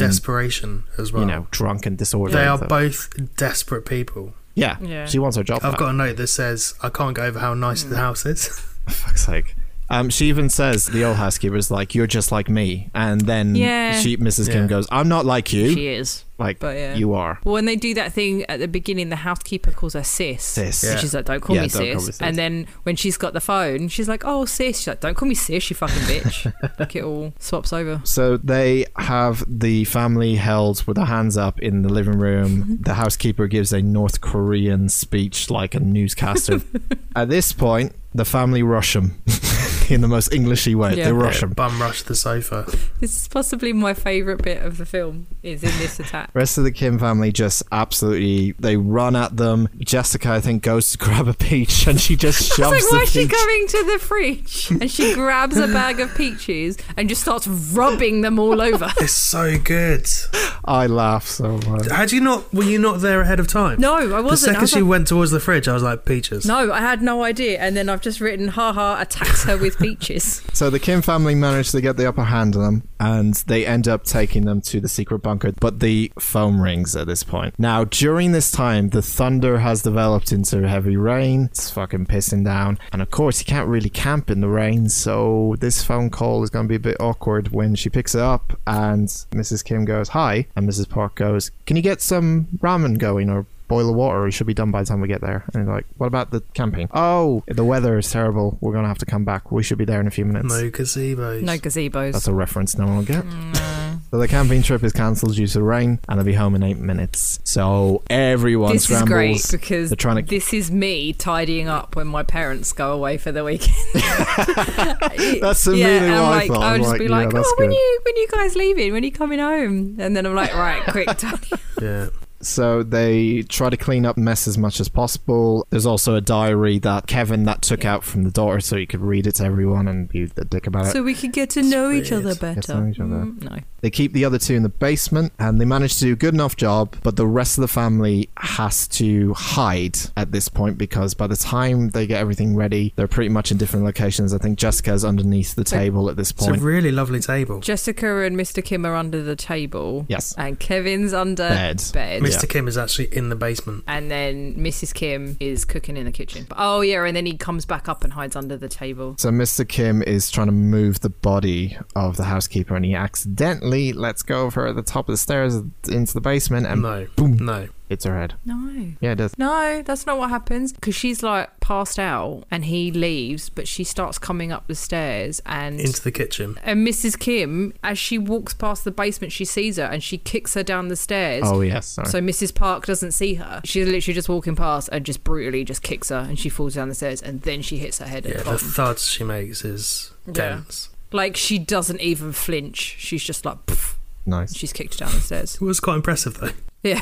So she's severely wounded. I think at this point the husband is kind of tied up to one of the bars in the basement as well, so he can't get out, and he's got a gag on him as well.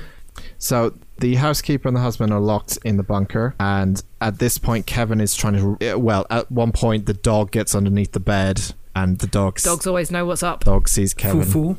Um, he manages to escape, but when he gets down to the living room, he realizes he has to go underneath the table, and look, it's his sister and his dad underneath the table there as well. That's a really nice table. It is. I've put, haha, they're stuck under the table. I hope no one has to pee. No, something worse is going to happen. But uh, Oh. during this time, though, uh, very importantly, the ramen gets made and the wife, Mrs. Parks, decides to eat it. And she describes a ghost story that happened to her child, her son. And this is fucking terrifying, this bit. Like, it scared the living bejeebus out of me. One night when the son was young, uh, on his birthday, he went to go to get some cake that was left in the fridge in the middle of the night.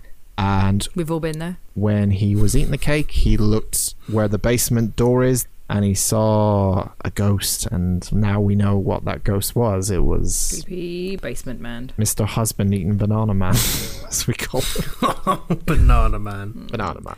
Well, because he like appears like over the. Yeah. Yeah. yeah. But also we find out about his weird Morse code. Yeah.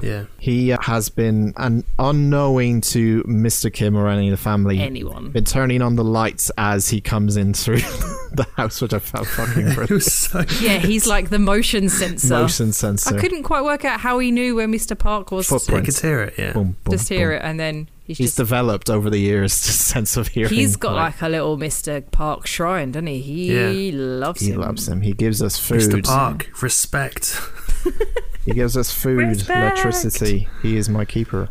All this kind of stuff. And Mr. Kim is looking at it thinking, that's fucking weird, mate. at this point, he sends a Morse code to thank him for food in the house and all that kind of stuff. But Mr. Park obviously doesn't notice that someone below him is working hard and he's just walking on by making the money. Metaphors. So we get the ghost story, and then the son decides he's going to go camping in the backyard with his tent. And the That husband. thing would have been soaked. It would have been. But it's from the USA. Don't worry. It's luxury. It's a Yeah, that was weird. she liked to point out about because she pointed out that she got the um, Indian arrows from the USA as well, didn't she? That's how they sold all of the family members is by referencing yeah, the US. 'cause she was like, "Oh, if it's from the US, it must be good." Yeah. It's also important in the ending scene if you remember the child's birthday because there's a certain degree of Yeah.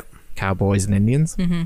So Mr. and Mrs. Park decide to sit on the sofa, and obviously underneath the table is Mr. Kim, Jessica, and Kevin. They're still stuck under there. At this point, Kevin is still texting the daughter. She's like right next to him, but he's like, "I'm sure it'll be fine. Go away." She's blah. like, "I wish you were here," and he's like, "I'm with "I'm you." with you, Like, really." It's so weird. yeah, it gets a bit weird. and then it gets weirder. And then it gets weirder. So the son goes out to the tent, and he's now going to have a little camp by himself in the tent out the back in the garden. So the parents decide to stay on the sofa, and in comes the tit rub scene. It's so weird. It's Just so such a casual. weird. He's not even groping her boob. Oh, he's it- literally it- rubbing her it gets nipple. weirder. And then she's like, Clockwise. "Go clockwise." Yeah, it, well, it gets weirder. So before that, they mentioned smell again. So oh yeah, he smells like an old radish. they kind of sit on the couch and they go, "Do you smell that? What? I don't smell a thing." I thought someone farted. I'm not gonna lie. That would have been amazing. I was like, oh my god, one of them's farted and now they can smell if he it. went, Do you smell that? And she went, Nope. And he said, You will. it would have been Oh. gold. Give it a sec. And he starts doing this, starts waving it into Cupping air into her face. I just forgot about how Mr. Kim smells. Oh, I didn't realise he smelt that strongly. I just thought because like the kid, metaphors. yeah. So they're sitting on the couch, and he's describing the smell as it smells like Mr. Kim's smell. You know, when you boil a rag, that kind of smell. No. He then talks about he seems like he's always about to cross the line, but he doesn't either. But that smell crosses the line.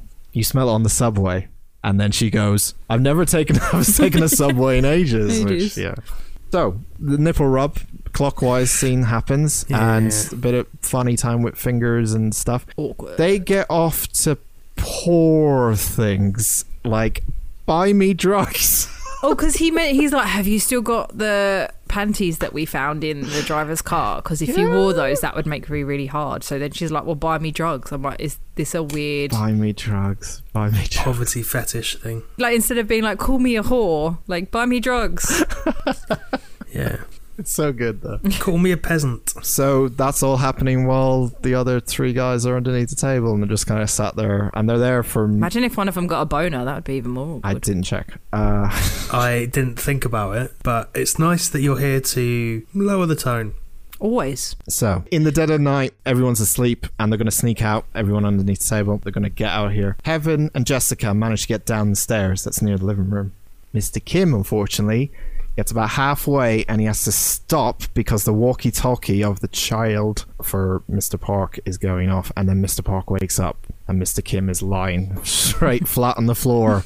And if he looks to his left, he will see a man just lying, on- lying on the floor in his bare feet. How did they not notice him? I don't understand. It's It was lucky. dark, and the kid's going emergency, so Yeah, but he's also got a torch shining through the window. You would see someone's bare feet. I mean, I know it's an Mm. amazing house and table. However, It's out of his peripheral you vision. still fucking notice. I don't know, but he um, managed to get away with it, and then they all escape. Obviously, the housekeeper stays because she's obviously yeah, needs to stay, and everyone else goes. They go down into the slums, down deeper, down, down, down, down, going and it down. is raining. It's raining men. Hallelujah. They escape, go down to the slums of home. This is where Mr. Kim says, I have a plan. Don't worry. I've got a plan. We'll sort this out. Let's just go home, sort this out. They get home. Everything is fucking drenched. There's a flood, sewage water. There's Yeah. the toilet is going off like fucking crazy. There's a great bit where the housekeeper is waking up and she pukes into the toilet in the basement underneath the parks, and then the next shot is a shit coming out of the toilet in the Kim's house. And this is where Kevin finds the stone, which is ne- Stop carrying the rock around for fuck's sake. well, he wasn't. That was the thing. When he didn't carry around, look what happened. It all went to shit, right? So this is again, it's just like symbolizing yeah, I guess. his kind of trying to become successful, and now it's just pi- him picking it up, going, "Oh fuck, what's happened now?" Because it got so bad that flood, they could have drowned in there. There was not a lot of room left It when was they up left. to their by- shoulders. yeah, and I was just like, leave the fucking rock behind. I was just like, your house is flooding. Leave the. I know it's metaphorical, but leave the fucking. You don't like metaphors, do you? She only profound likes gore, doesn't like style, only likes blood. and magic rocks. Doesn't like good writing. So, uh, as well as this, the guy underneath the, the banana man, I don't know what we call him, but the husband that's downstairs, Basement man. man, sees that his wife is now like head blood coming out. She's like, I'm really Yeah. dizzy. Oh, because she helps him escape. She rips the gaffer She tape rips the off him gaffer with tape, her yeah. teeth, Yeah. but she is not well. Yeah, concussed. So he decides to move over to the light switch with his kind of hand still tied and just bash his fucking head against the light switch to use Morse code, which the Yeah. child sees i- out of his tent. And the Morse code, we just see him writing it down because he used to be in the Scouts.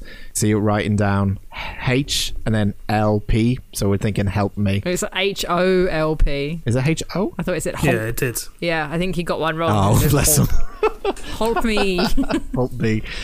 But you get the Yeah, gist, so he's, he's fine. desperately bashing his head against the light switch trying to say help me the rest of the kim family are now in a shelter with a bunch of other people they're sat with everyone who's kind of in their i guess demographic of their poverty line and stuff but this is where mr kim is kind of i give up i've done Yeah, he's like, I don't have a plan. he says to Kevin, You know what kind of plan never fails? No plan. If you don't make a plan, life works out better. If anything goes wrong, it's not your fault. Genuinely sage advice. I never plan for anything. but that was his downfall, is he said he had a plan, but he didn't really have one. He was just going along with But the it. plans they had didn't work anyway, so That is true. don't make a plan. You can't be disappointed when it doesn't work. yes. It's a cynical outlook, but it works. Kevin is holding the stone and he's hugging it, and his father is saying, "Why are you holding the stone?" And he's like, "I feel like it's clinging to me. I feel like it doesn't want to let me go," which is kind of like he wants to have that dream of being successful. Like that's his like symbolism of being like the top of the food chain, being Yeah. rich and successful and all that kind of stuff. He wants to have that dream more than his father does because his father's just given up on everything. So there's like a birthday party celebration now for the kid, and they all have to go back to jobs.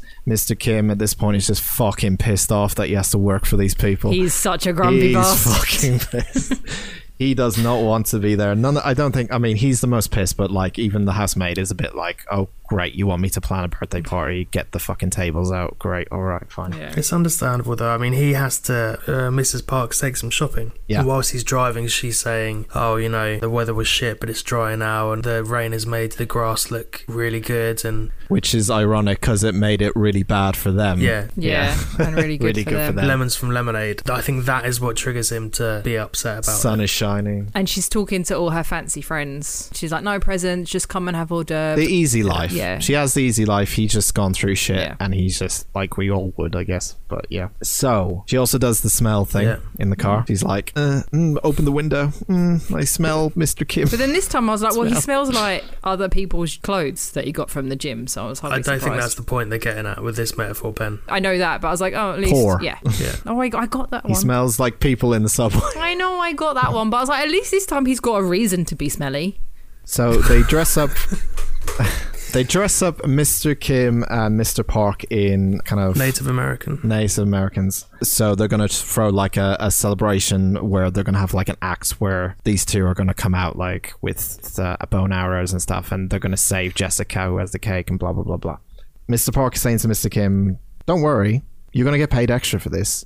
Think of this as part of your job. Yeah, he's like, fucking smile. Smile. That's how I took it. He's like, I'm paying you fucking extra. This is part of your job. It's not really though, is No. it? It's not part of a job. It is if you're getting paid overtime. He's a driver. He shouldn't have to be fucking packing bags and then dressing up as I a twat. own you now. to be a fucking Native American for some prick kids because that's what they think he deserves. I'm fucking with him. Kevin goes to the basement with the stone. He asks the daughter that, "Am I like these people? Do you think I'll fit in here?" And she's like, no, "Yeah." She nods yes. he's not, is he? So he goes. He needs to do something. So he takes the stone to the basement and he drops the stone. Everyone's dropping fucking slipping. I on don't know these why he had to stairs. take it to the He's such a basement. twat, isn't he? Why? So he could What do you mean? We, you know exactly why he's taking it to the basement. deal the damage, Yeah. get rid of the problem. yeah. Hmm? Yeah. I just. Pen, was this film too like theoretical for you? I liked it! I just had a problem with him carrying a fucking giant metaphorical magic. no, it was a rock around. real stone. Don't think of it as a metaphor. I all the can't time. believe you can believe like a fucking cube that gives you powers in a Neil Breen film, but this is bullshit.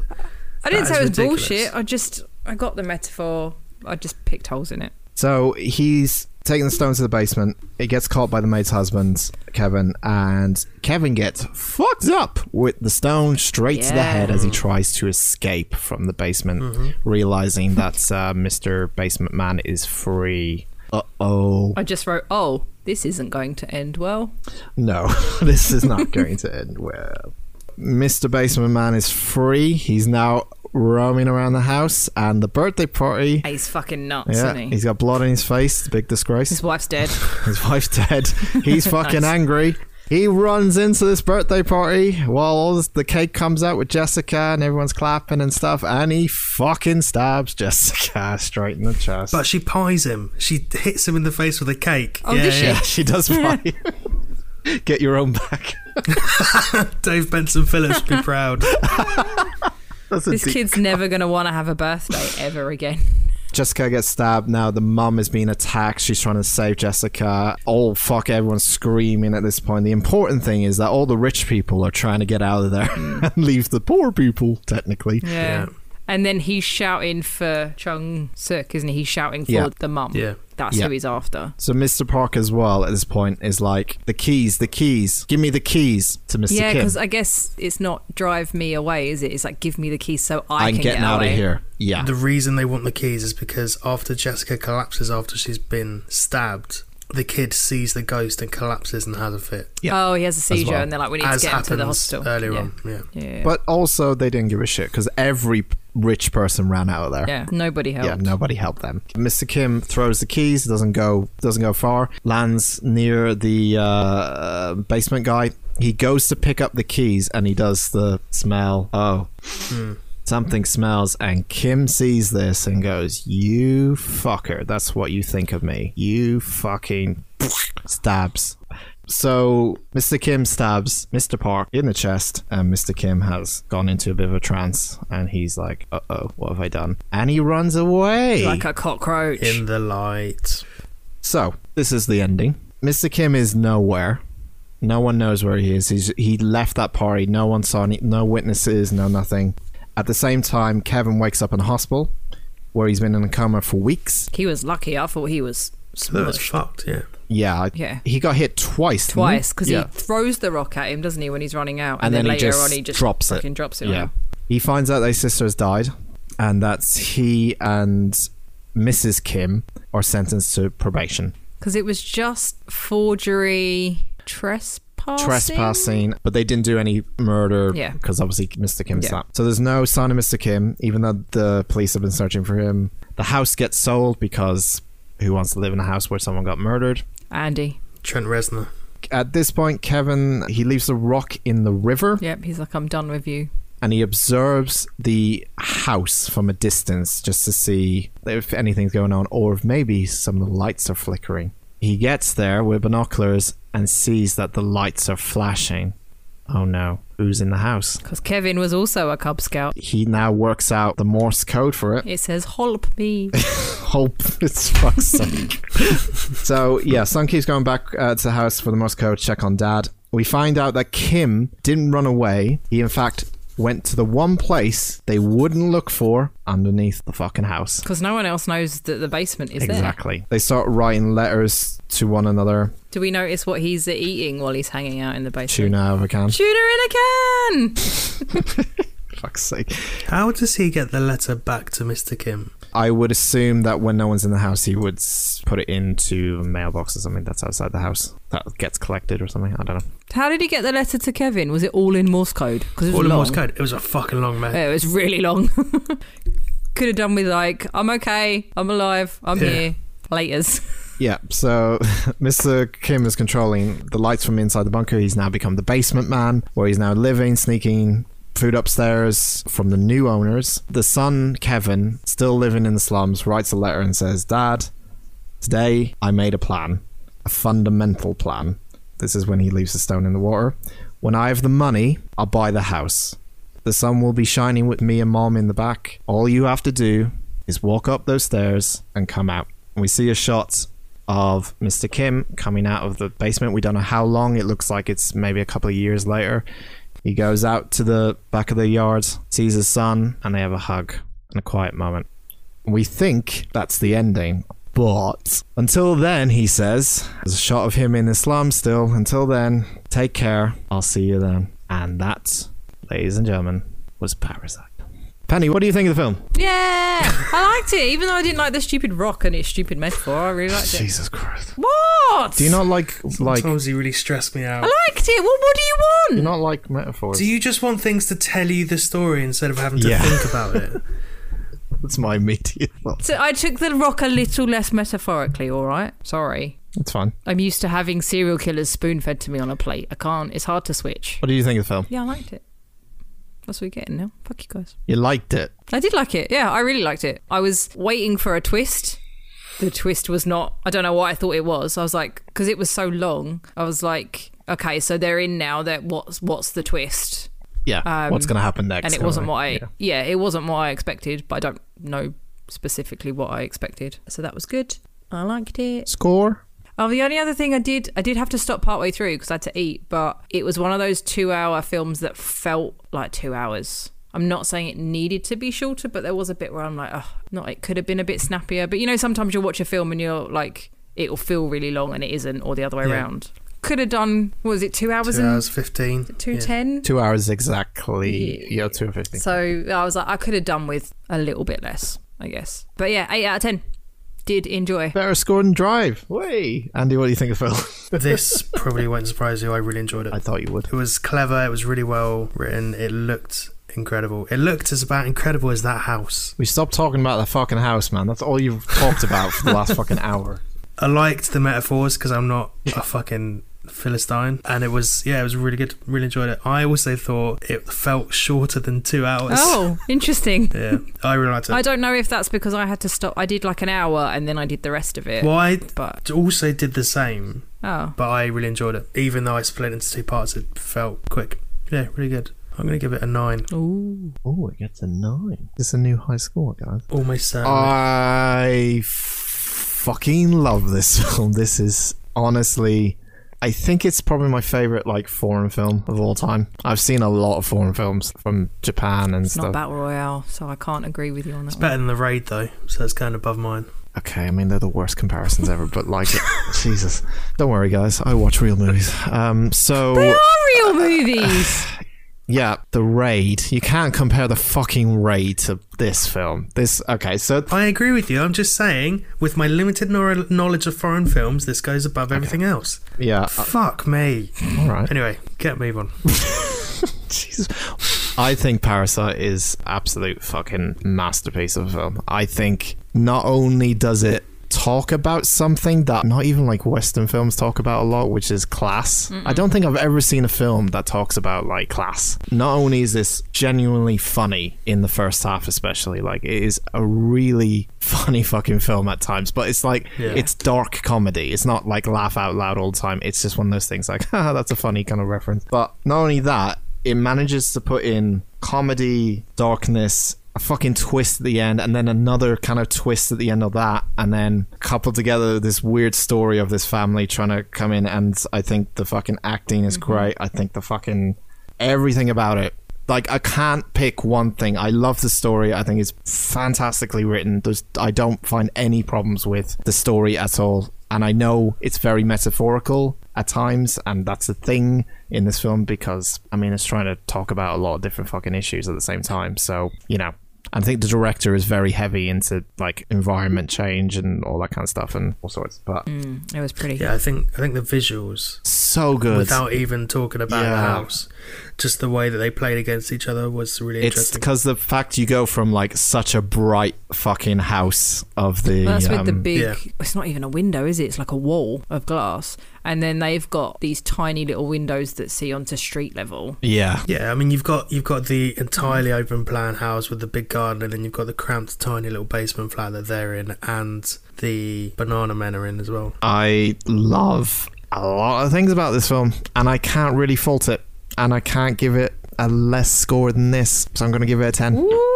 Ooh, It's just Yeah. too good. I can absolutely understand why I got all the plaudits it did. I was Yeah. kind of skeptical about it because it was just scooping everything So up, and hyped. uh, for some reason I assumed it was a horror beforehand. Not quite sure why, but Poster. I don't know. Like it has got a bit of a horror poster. Yeah, I knew there was going to be Yeah. a twist, so I was expecting it maybe to be a horror twist, but that's my brain, so I assumed that's why I thought there would be one. But some of the subjects it touches on, it does in like a delicate Mm. way, but with enough heft and weight to give importance to it. and I would generally say this is a great film to watch the second time around. Yeah, I would watch it again. because you notice I noticed so much in the very first scene. That is Parasite. Is that our new top film? Yeah. What do we give your name? I give it 10. 10? I gave it an I think eight. I gave it a three. No, No, you didn't. you liked it more than that. I think I gave it an eight. Yeah. But this is higher. This is 27. Wait, let's pull out the film for next week. Let's hope it can live up to the- this It probably one. won't. Please, please, for the love of God, please. Andy, fuck you. The next time you say, "Oh, I don't pick wrong films and I don't, I pick great films," Animals United. next week Uh-oh. we are watching another great no. choice by Andy. Birdemic. Sorry, what?